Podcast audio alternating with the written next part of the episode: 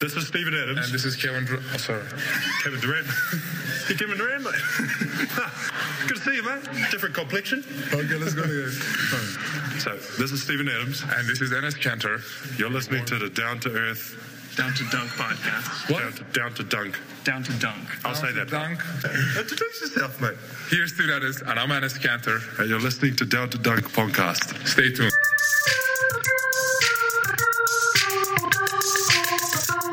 Welcome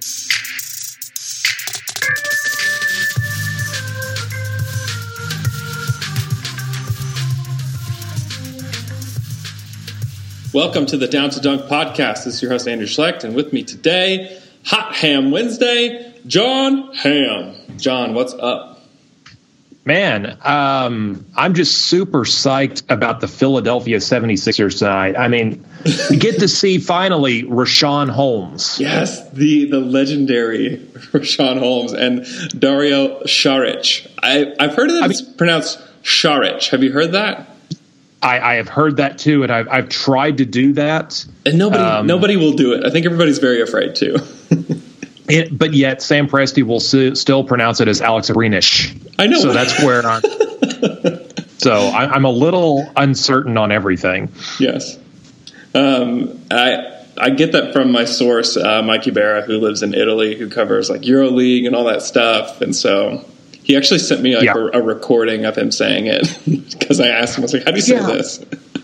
I, I s- I forgot where I came across that, but apparently there's actually an accent over the first S. Yeah.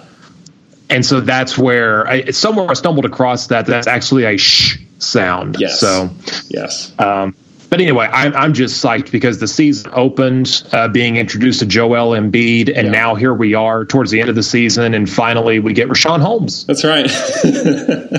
So oh, I hope the Thunder play better than they did on Monday uh, against the Warriors. That was- Yeah. that was so brutal, man.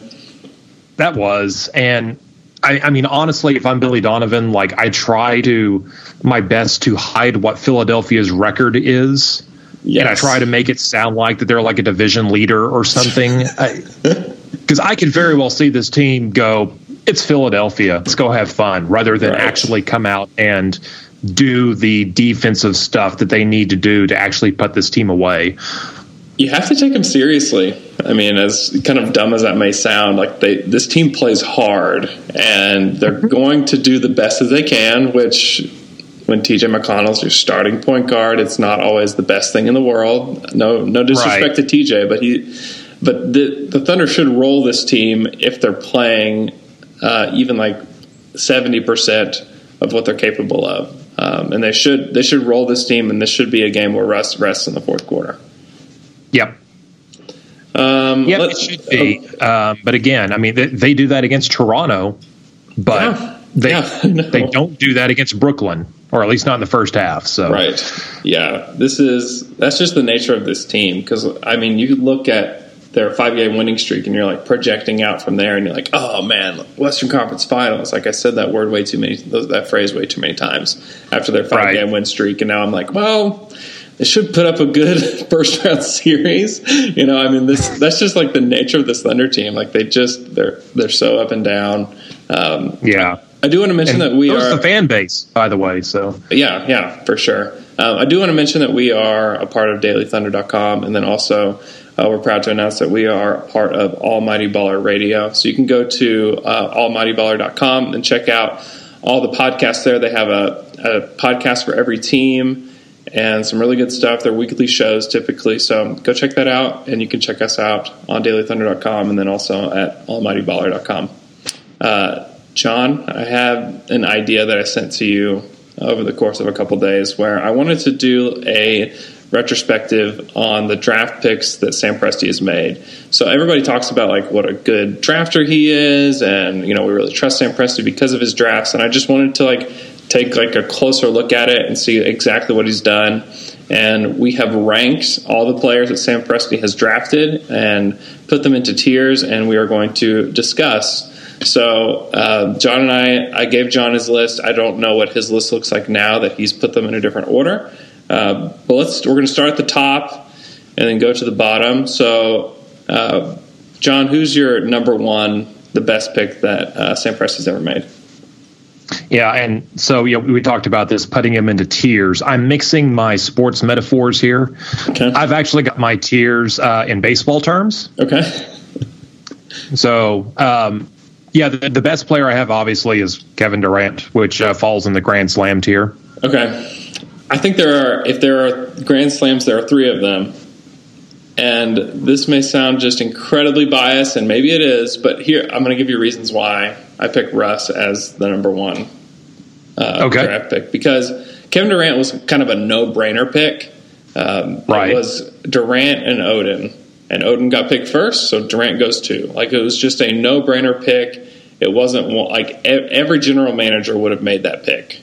Um, So Russ went fourth. In I remember the mock draft that was put out on ESPN that day had Russ going like six, seven, eight, or nine. Like all the mock drafts like had Russ down there. I think Chad Ford settled Yeah, on him n- not anymore. going to New York. Not anymore. Chad Ford's corrected that now. That's true. You look back and he's number one, right? he was supposed to go to the Bulls. That's They right. picked the wrong guy. Oh, that's that's a great Chad, Chad Ford drop. Um, but yeah, they they took him four. Kevin Love was picked after him. Gallinari, who was also um, highly touted. Eric Gordon. Like all those guys were thought to go up there. Um, I wanted Jerryd Bayless, if you want to know what I thought, which was really dumb. he went 11th to the Pacers. Uh, he was another guy. I think that a lot of people had Jerryd Bayless there because he was a better shooter. He they thought that he could play point guard next to Kevin Durant. People didn't think Russell was a point guard. They thought he was basically like Super Tony Allen coming out of college, and he kind of was. Uh, so Pac-10 Defensive Player of the Year. Right. So I just give Sam Presti and his team so much credit because think about what this team would look like right now had they selected Gallinari, had they selected Jerryd Bayless, had they selected Eric Gordon. I mean, Or Brooke Lopez. or Brooke Lopez. Yeah, that was another guy. Yeah, he was another guy that was linked to OKC at the time, and then continuously linked to OKC um, up until Yeah. the Kanter trade. Um, man, I, I mean, I just think that that, is, that was such a pivotal pick for this team because there were like Gallo's good, Kevin Love's good, Eric Gordon's good, Brooke Lopez is good, but they are not superstars, and they are. And and maybe you could say Kevin Love is, but Kevin Love's not on the same level as Russell Westbrook. Um, Yeah. I, ju- I just think that that pick was not a no brainer. There was even a, even a little bit of a reach on draft night.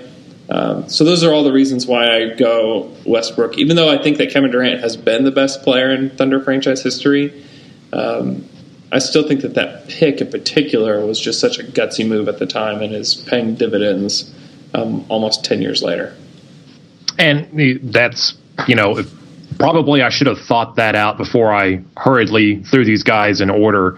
Um, and, and just to kind of remind people, the story there is apparently the then Sonics were looking at Brooke Lopez or Russell Westbrook, and it was analytics. You know, those pesky analytics that everyone craps on. it was analytics.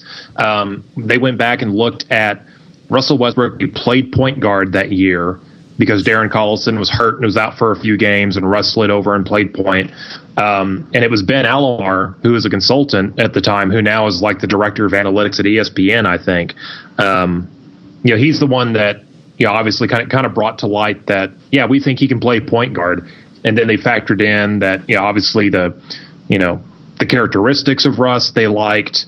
Um, they thought that point guard could be more impactful in the league than a big man, and that all led to the decision to draft Russell Westbrook. So just something to keep in mind. Yeah, it's is an incredible pick, and I think the best one. I, Kevin Durant, I have too, just because his impact on the franchise. His, I mean, he's the second best player in the league. Um, some people may think he's better than LeBron. I still don't think he's Yeah. really proven that. Uh, but he's definitely number two from the 2007 draft, and then number three. And, and honestly, Oh, yeah. I mean, I, I I put KD number one because he's got the MVP. You know, Sure. Uh, Yeah. I, I, under, I understand that clearly he was one of the top two picks in that draft, but we've had a lot of guys over the years that have been quote unquote no brainers that you know didn't pan out for one reason or another. So, Sure. uh, there was a lot of concern about Durant. Remember, he couldn't bench press what 185, I think. Yeah. Um, the basketball skill was there, but um, you know, I, I, I think uh, I, that's probably where, where I nudged a little bit. Like you said, best player in Thunder history, and he has an MVP uh, in, in his cabinet. Yeah, I think, and that makes sense too. Um, Michael Beasley was the uh, no-brainer pick, number two pick in the Oh, uh, 2009 draft, right? If you if you think Chicago no, Bulls 2000, fans are mad right 2008. 2008. People are going to ding me on that. Sorry. yeah, yeah. Like if I was running the Bulls at that time, I would have drafted Beasley number one. Mm-hmm. So if you think Garpax is bad now, just imagine if Jon Hamm was running your team in 2008. I know. I love Michael Beasley. He was so fun at Kansas State. Oh, he was so good. Uh, I still love him. He's and then OJ. I mean, OJ Mayo was another guy that seemed like a no-brainer guard. Oh yeah, Remember the Grizzlies T Wolves trade, and I was like, "What in the world yeah. are the Timberwolves doing?" Oh, I know, I know. And then you know, unfortunately, he kind of you know picked up some kind of a habit um, that cost him dearly this summer. So you know, Yeah, I don't know, but yeah, I, I expected bigger things out of him as well. One thing that's always a good pick is going to anchor down for your lunch or your dinner. So if you live in the downtown area, go check out Anchor Down. Or if you uh, work in the downtown area, go there during lunch. If you are near there, always go to Anchor Down. They have great food. Obviously, they're known to be a gourmet corn dog restaurant, but I want to tell you about something else that they have. They have these hush puppies. They call them hush pups. And they have two kinds. So the first kind is this cheese curd and jalapeno hush puppy with queso. It's ridiculous. It's a great appetizer. You can even have it as a meal.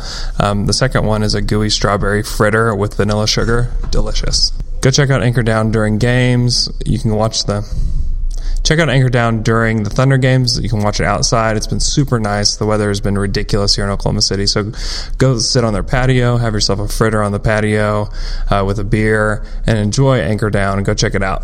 next next guy in the same tier in this uh, Grand Slam tier, uh, James Harden from 2009. It was an incredible pick. Another guy who was a, a maybe even a little bit of a reach. He was in that range, so it's not the same reach that Russ is. Um, but people were clamoring for Ricky Rubio during that time. Oh, yeah. I'm having I have my hand up right now as people that were clamoring for him. Uh, I wanted Rubio on the Thunder. Uh, that was at the time that Bill Simmons was like a really fun guy to listen to and was on top of his game and was pushing for Rubio to the Thunder, and I was all in. Um, and I thought that that was that was the pick, and turns out that James Harden's a lot better than Ricky Rubio. Uh, obviously, the other guy that you look at is Steph Curry. Uh, but Steph Curry at the time, I mean, a lot of people were in on him, obviously, uh, but no one thought that they were going to get this. Um, Yeah. and even two years after, like he's having ankle issues. Uh, it's it still didn't look good then. Obviously, if the Thunder had taken him, uh, it would look fantastic right now. But Yeah. uh, James Harden as a as a number three pick uh, was a fantastic pick by the Thunder organization. Um, and if things had broken right and he had stayed, it would look even better for them. But um, it's it's still a sensational pick from Presti. Yeah. And this is my number three as well. Um, and I was the guy that wanted Steph Curry that year. I, I was sold on him at Davidson. Um, and then the other interesting thing I kind of think back now, I remember there was so much chatter about, well, OKC has the three pick. They need to trade up and get the number one pick because it was going to be Blake Griffin. You know, they need to offer Jeff Green, offer the three pick, offer another future first rounder or two, and trade up. And he, and that sounded pretty like far fetched at the time. You just kind of wonder now. You look back on that, like would that have been so bad for the Clippers Uh, no. to come out with Harden and some additional draft picks in exchange? And, and, and the only reason that was even mentioned is because Blake is an Oklahoma kid, Right. You know. Um, so yeah, it's it's one of those. I remember a lot of chatter at the time, that, and no one was really convinced that it could really happen. It was just like, well, you know, Sam Presti's got to at least call and see. sure. But yeah, if, if that had actually went down, and it, it would have been a you know Webber Penny Hardaway sort of trade, um, that wouldn't have been so bad for the Clippers after all. I don't. I, I think it's fascinating. Unless the Clippers took Johnny Flynn, which I wouldn't put it past them. not everyone is David Kahn. That's uh, right. Oh my gosh, David Kahn. Only one, there's only one David Kahn, thankfully. That's true. Oh man, I kind of miss David Kahn a little bit. Uh, he, he made things a lot of fun when he took all the point guards, and then when, when he's my favorite thing David Kahn ever did was when Darko Milicic was like begging to get out of the NBA, he offered him like this like three year, thirty something million dollar contract, and he told him, "Do not do this." He's like, "I will ruin your team," and David Kahn yeah. did it anyways, and then said a lot of like really nice things about him at summer league. Oh man, I'm shout out to and David then, Kahn. I miss you, David Kahn. Then there was where he made, he, mentioned he drafted all the point guards, made a bunch of whirlwind trades, and could have come out of it with like Chandler Parsons and yeah. a bunch of other stuff. And they came out of it with like a second round pick was all, when all was said and done. I, I, I, don't know. It's uh. people, you know, people will, will, will come after me but you. You never complain about Thunder management, and we're going through this and kind of you know pointing out pluses and minuses what they've done. Like God, look at David Kahn, and even David Kahn has got a he's got a reason for why he did the things that he did, and I understand them, but they were still bad. Oh, they were so bad, so bad. We don't have a ton of bad GMs right now. Even the bad ones that are like bad for today aren't as bad as Kahn or some of these other GMs. So um, we, need some I bad always GMs. look. I, I look at the team. I mean, how has the team fared? Um, you know, Minnesota, they, they tried some stuff. I understand what he was trying to do, but still the team is still terrible to this day. So years after he's gone. Yeah. Yeah, they are they're struggling. Um, but they're they're they're on their they're on the up and up after the the K Love trade and getting Towns. Yeah. They got some, they, have, they luck on their side for sure. Yeah. Uh, next next tier. Do we want to call this the home run tier? That's I have this as the home run tier. Okay, tier two home run tier. I have at four. I have the 2008 draft. Serge Ibaka picked 24th. Same here. Okay, same that here. Is it's an incredible choice by by Presti. Uh, he he was a guy that was overseas and showed flashes, um, but really became like one of those like first unicorn type players that could block shots and shoot uh, from the outside. Obviously, he didn't shoot threes when he first came over. But I remember the first time that I watched him, that I was just like, wow, like he can play. Like he's ready to mm-hmm. play today. Because there's there's like a lot of skepticism around him. Like, is he gonna have to go play in the D League for a year? He's gonna go have to, he's gonna have to go back to Europe uh, and play after training camp.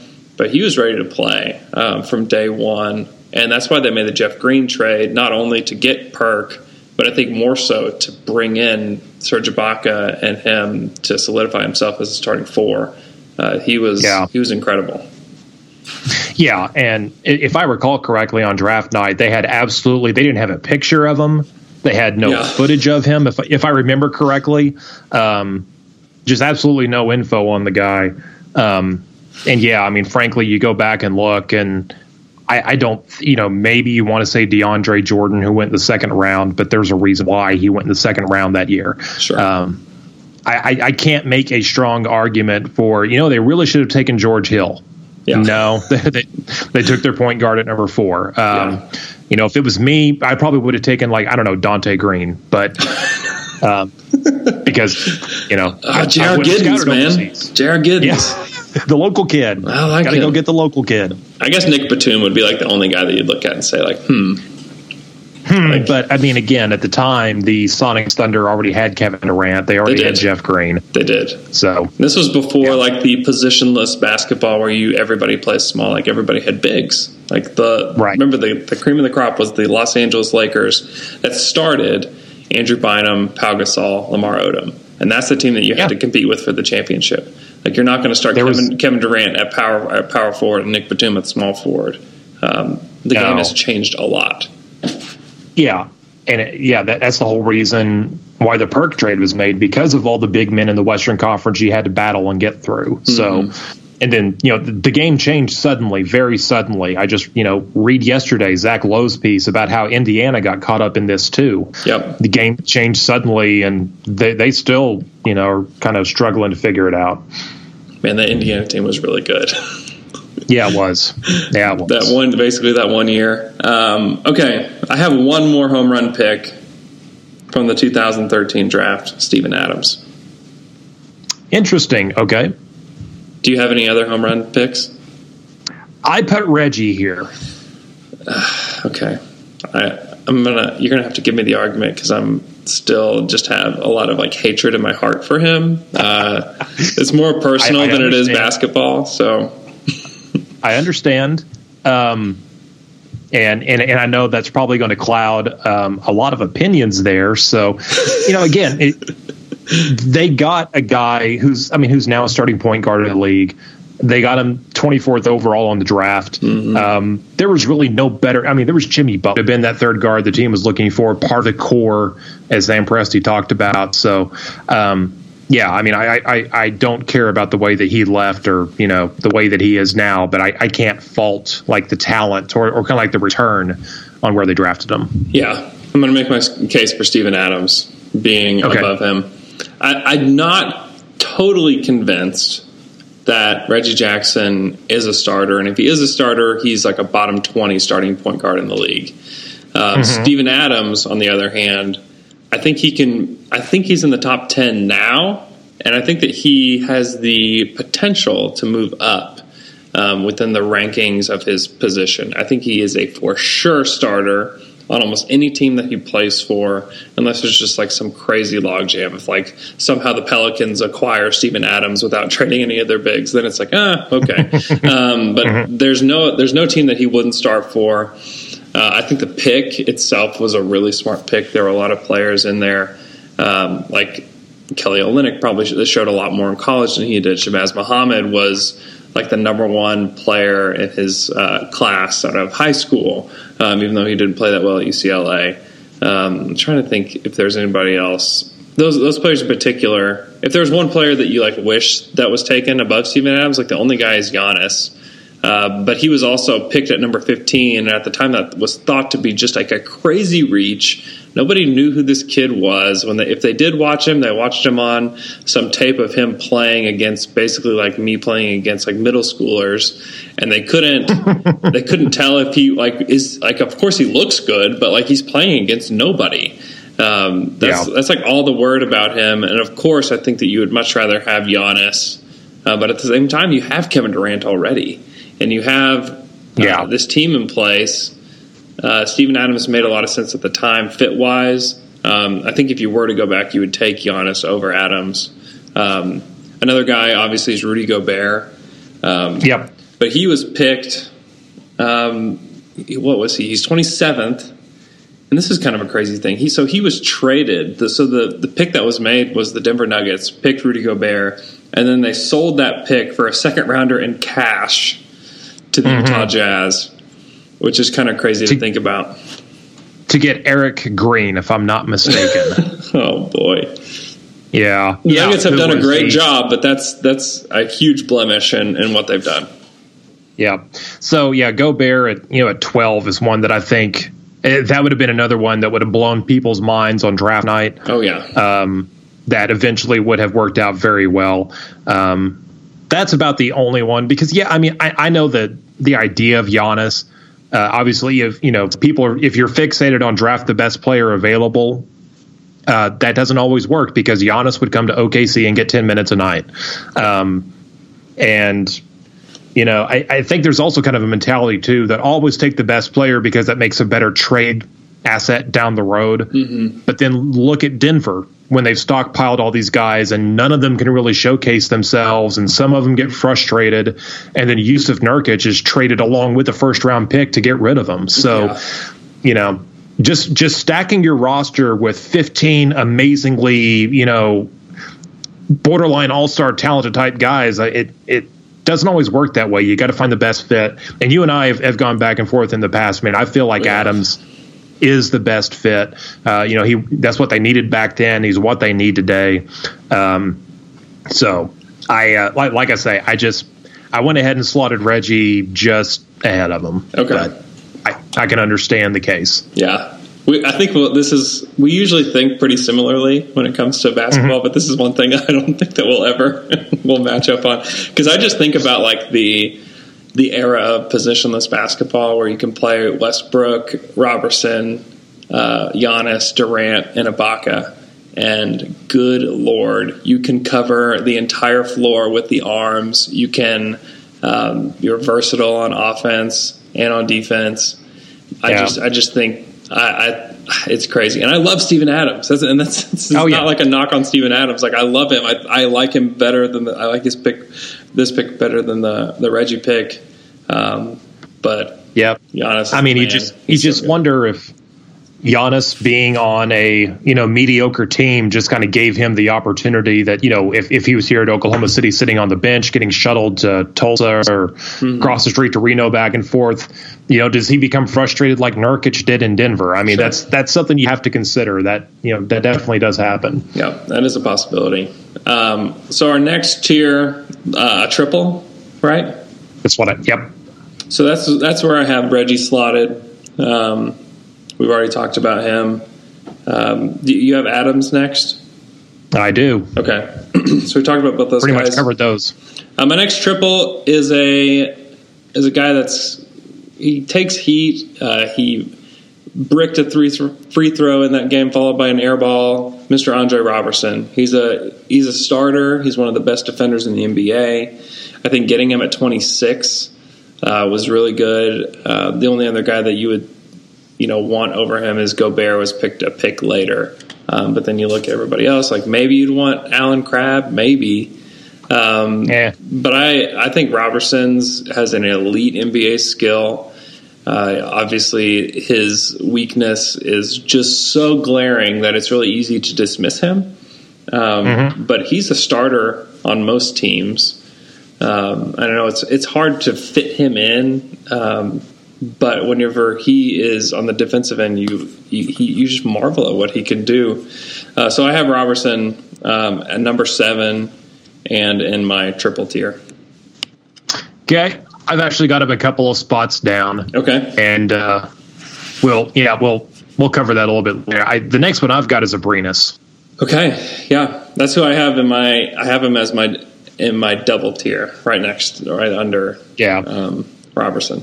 Let's talk about Abrines. and I, I I think it has a lot to do with you know the pace and space era of today's game where Abrines really fits, and and I think we feel really comfortable with his future moving forward.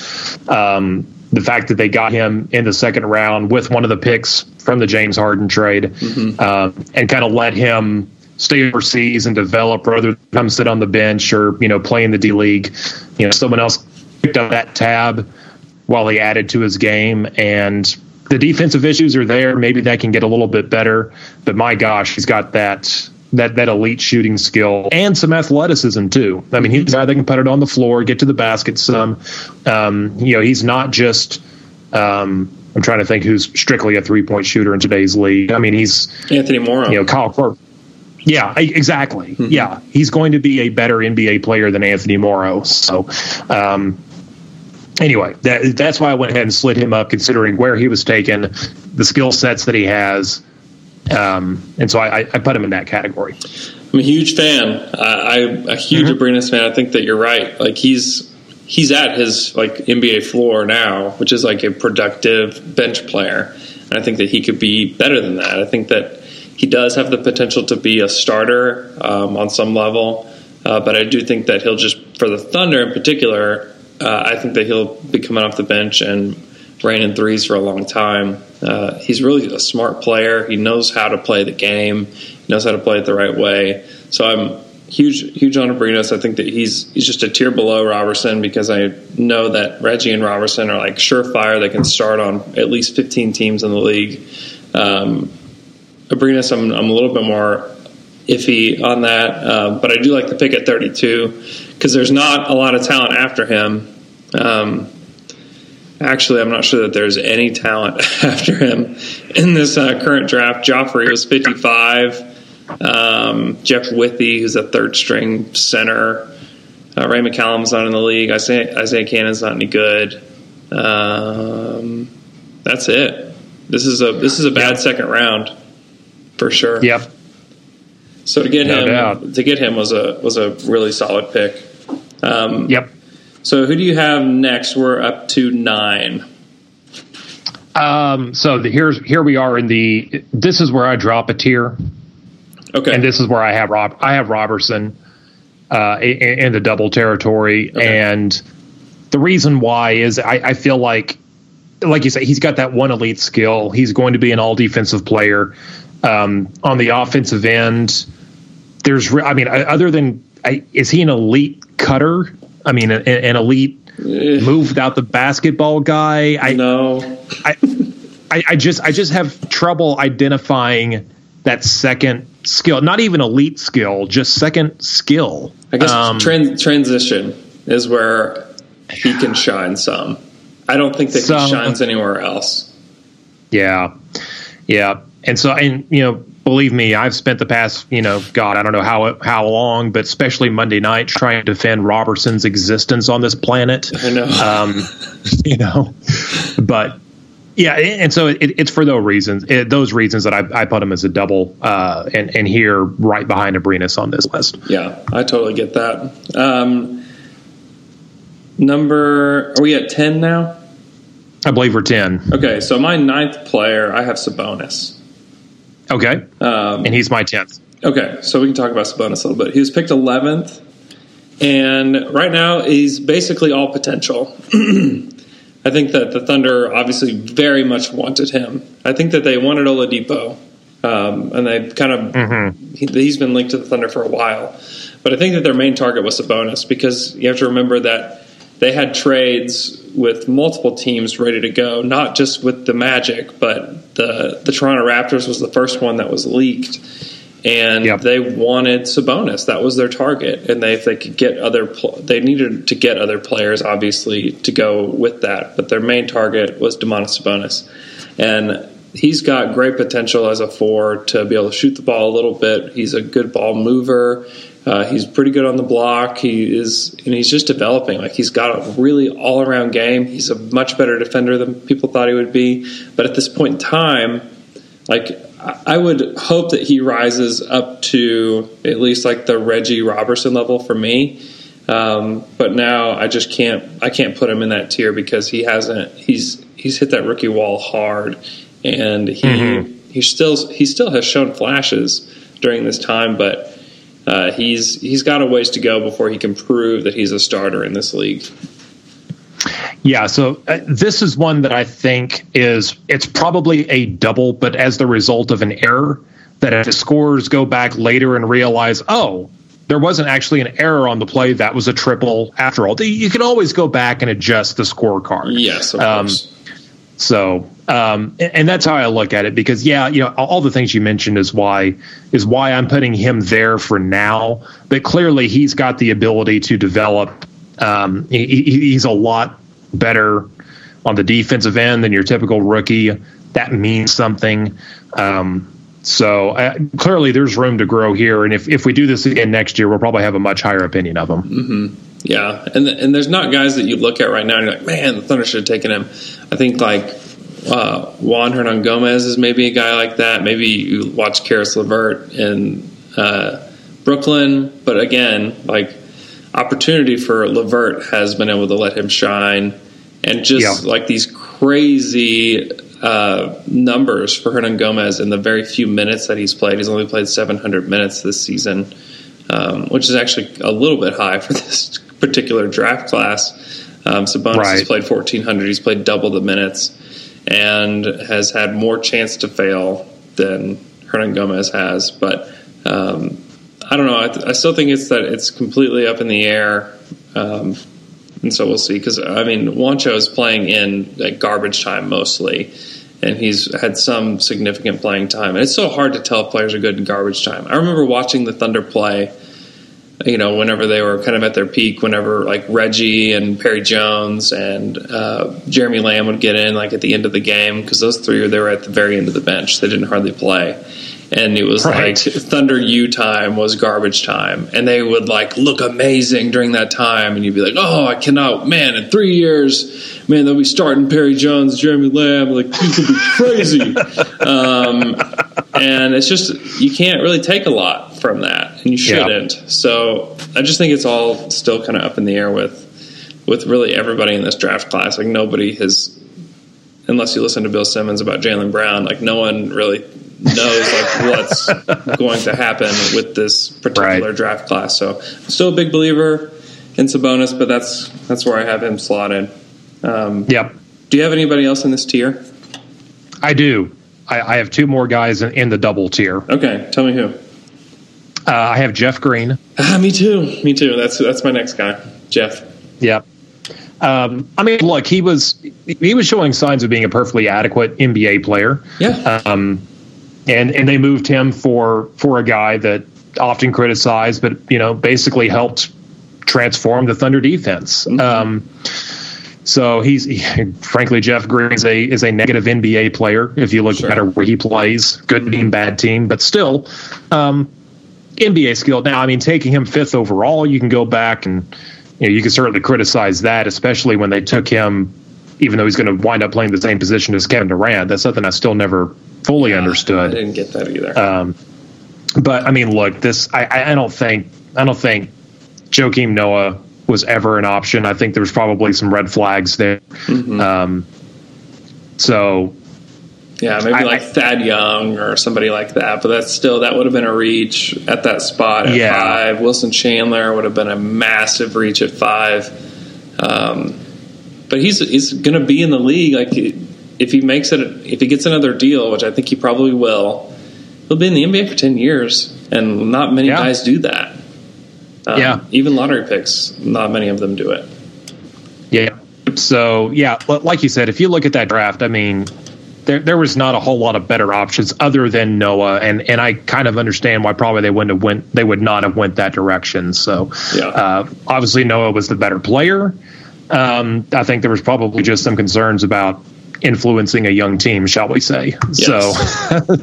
that, that they went the safer route at this point. For sure. Um, my next player in the next tier, which I guess is, I don't even know. I guess this is a single. Um, I feel weird calling him that. Um, Perry Jones, I have next. He was the 2000. He was the 28th pick in the 2012 draft.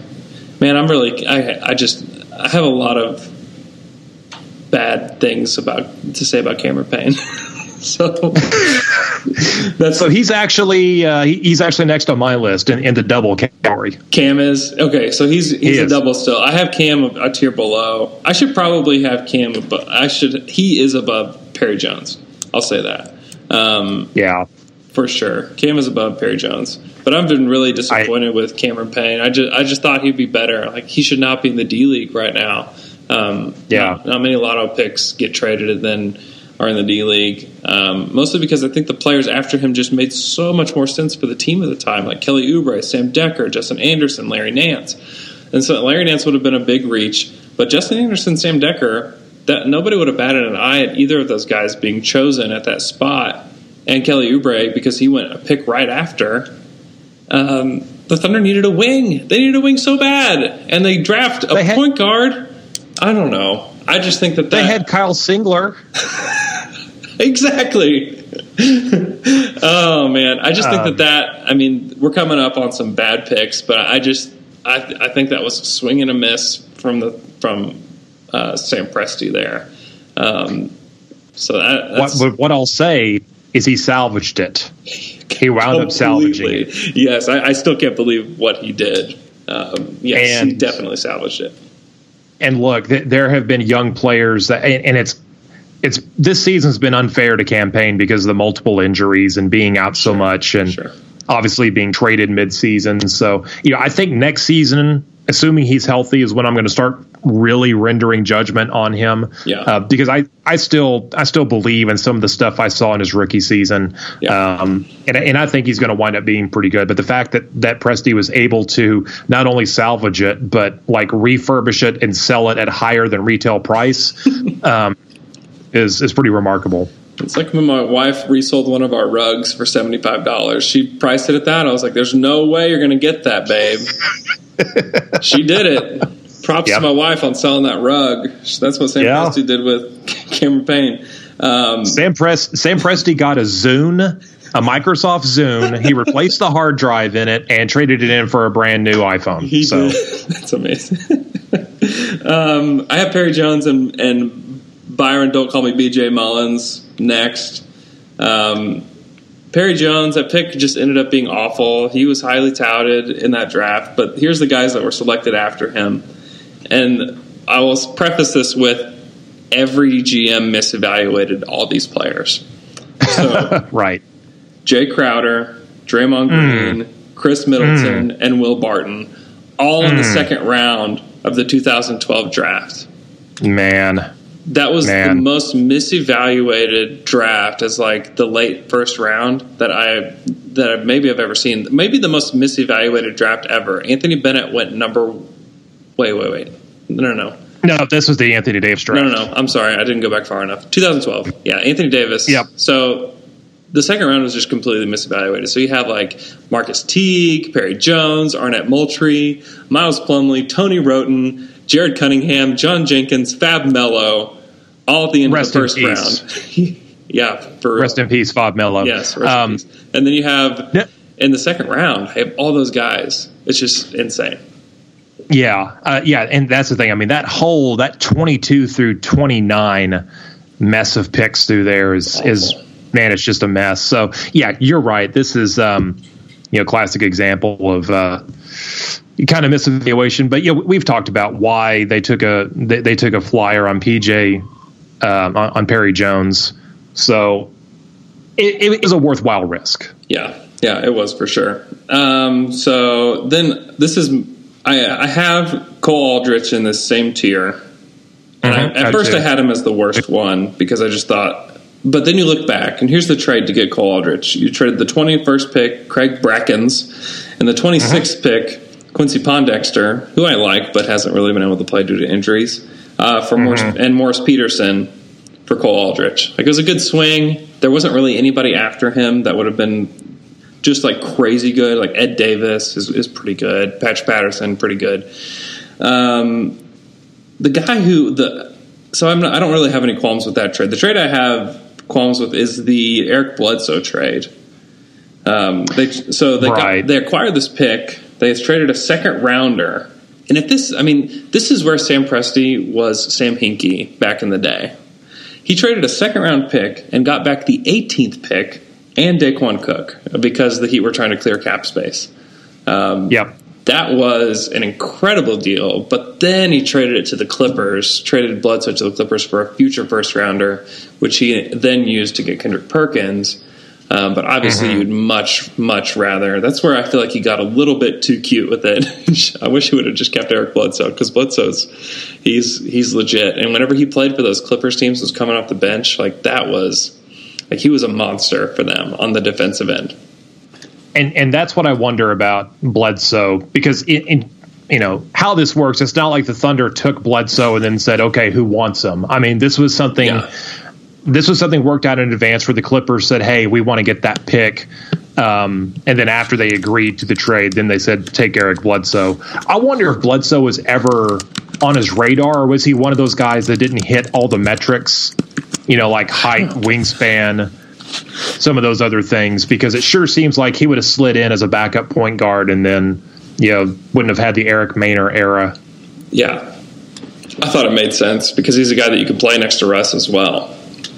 Yeah, Um, and then also Avery Avery Bradley was um, a pick later than Bledsoe.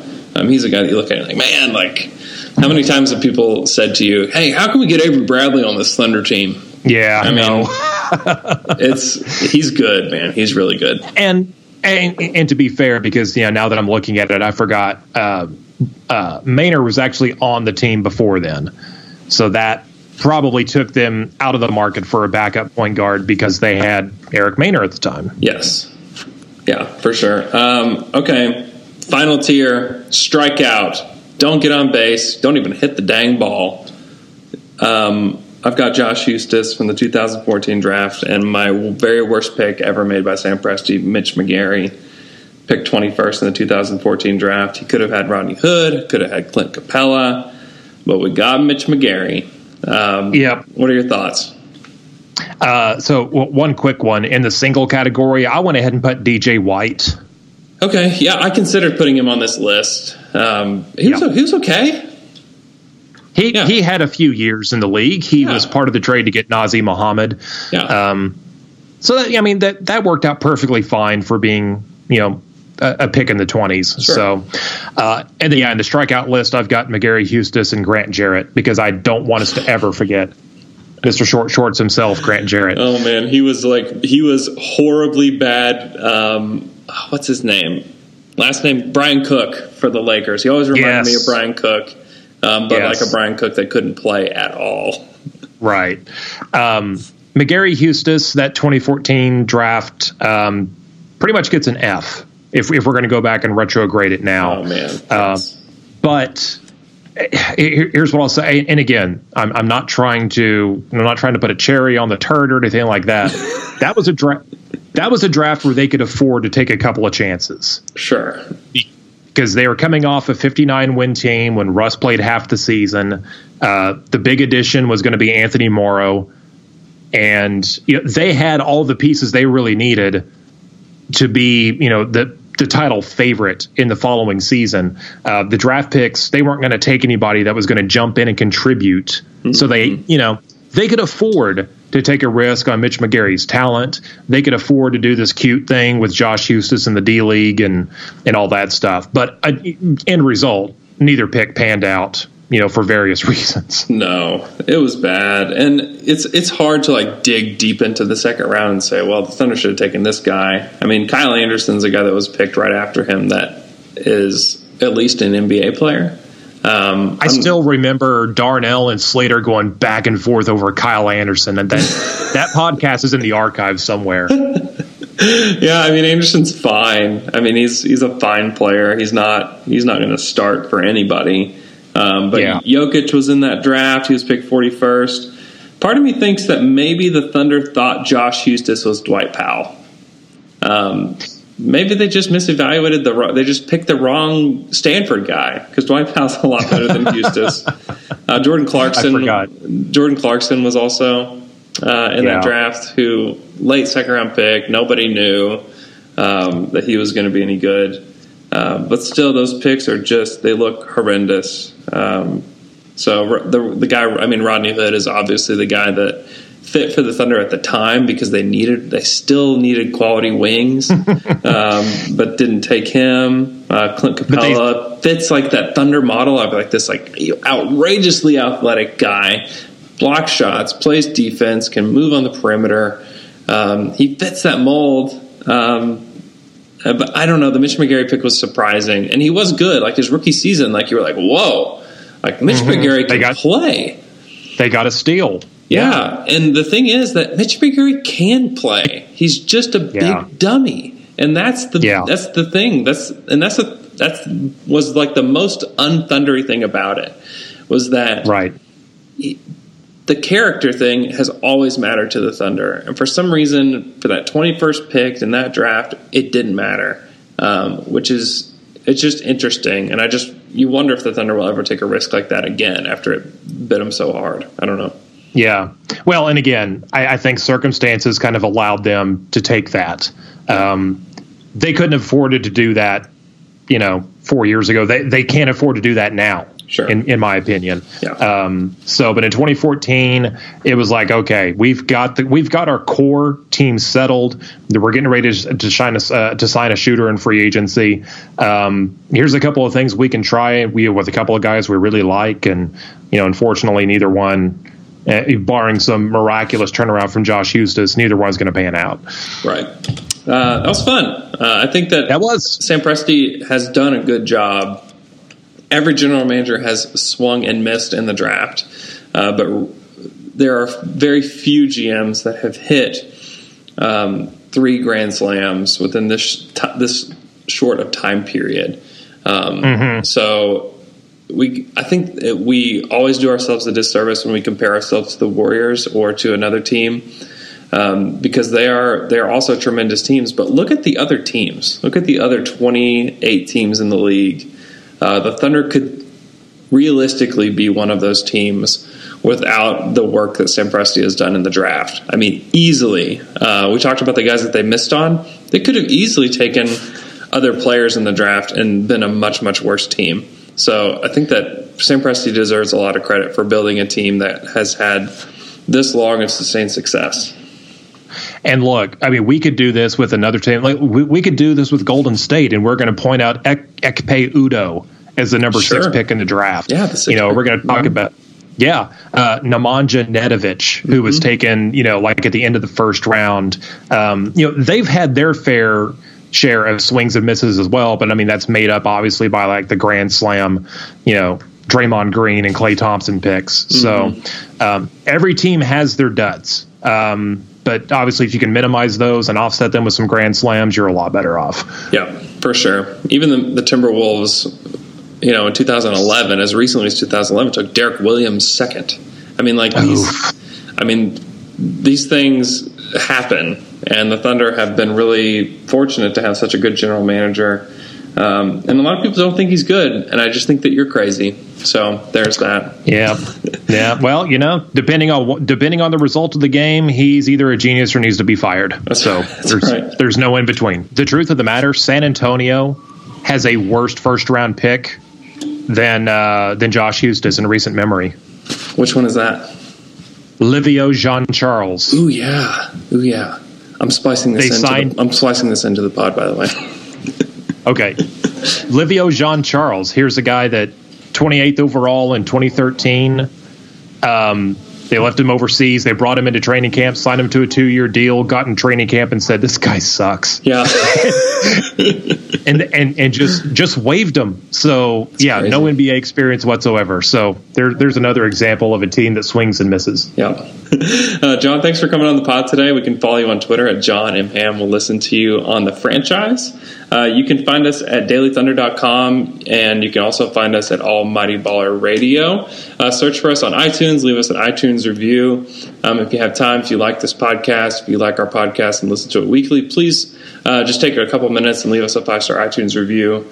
Uh, we appreciate you guys listening, and have a great Wednesday.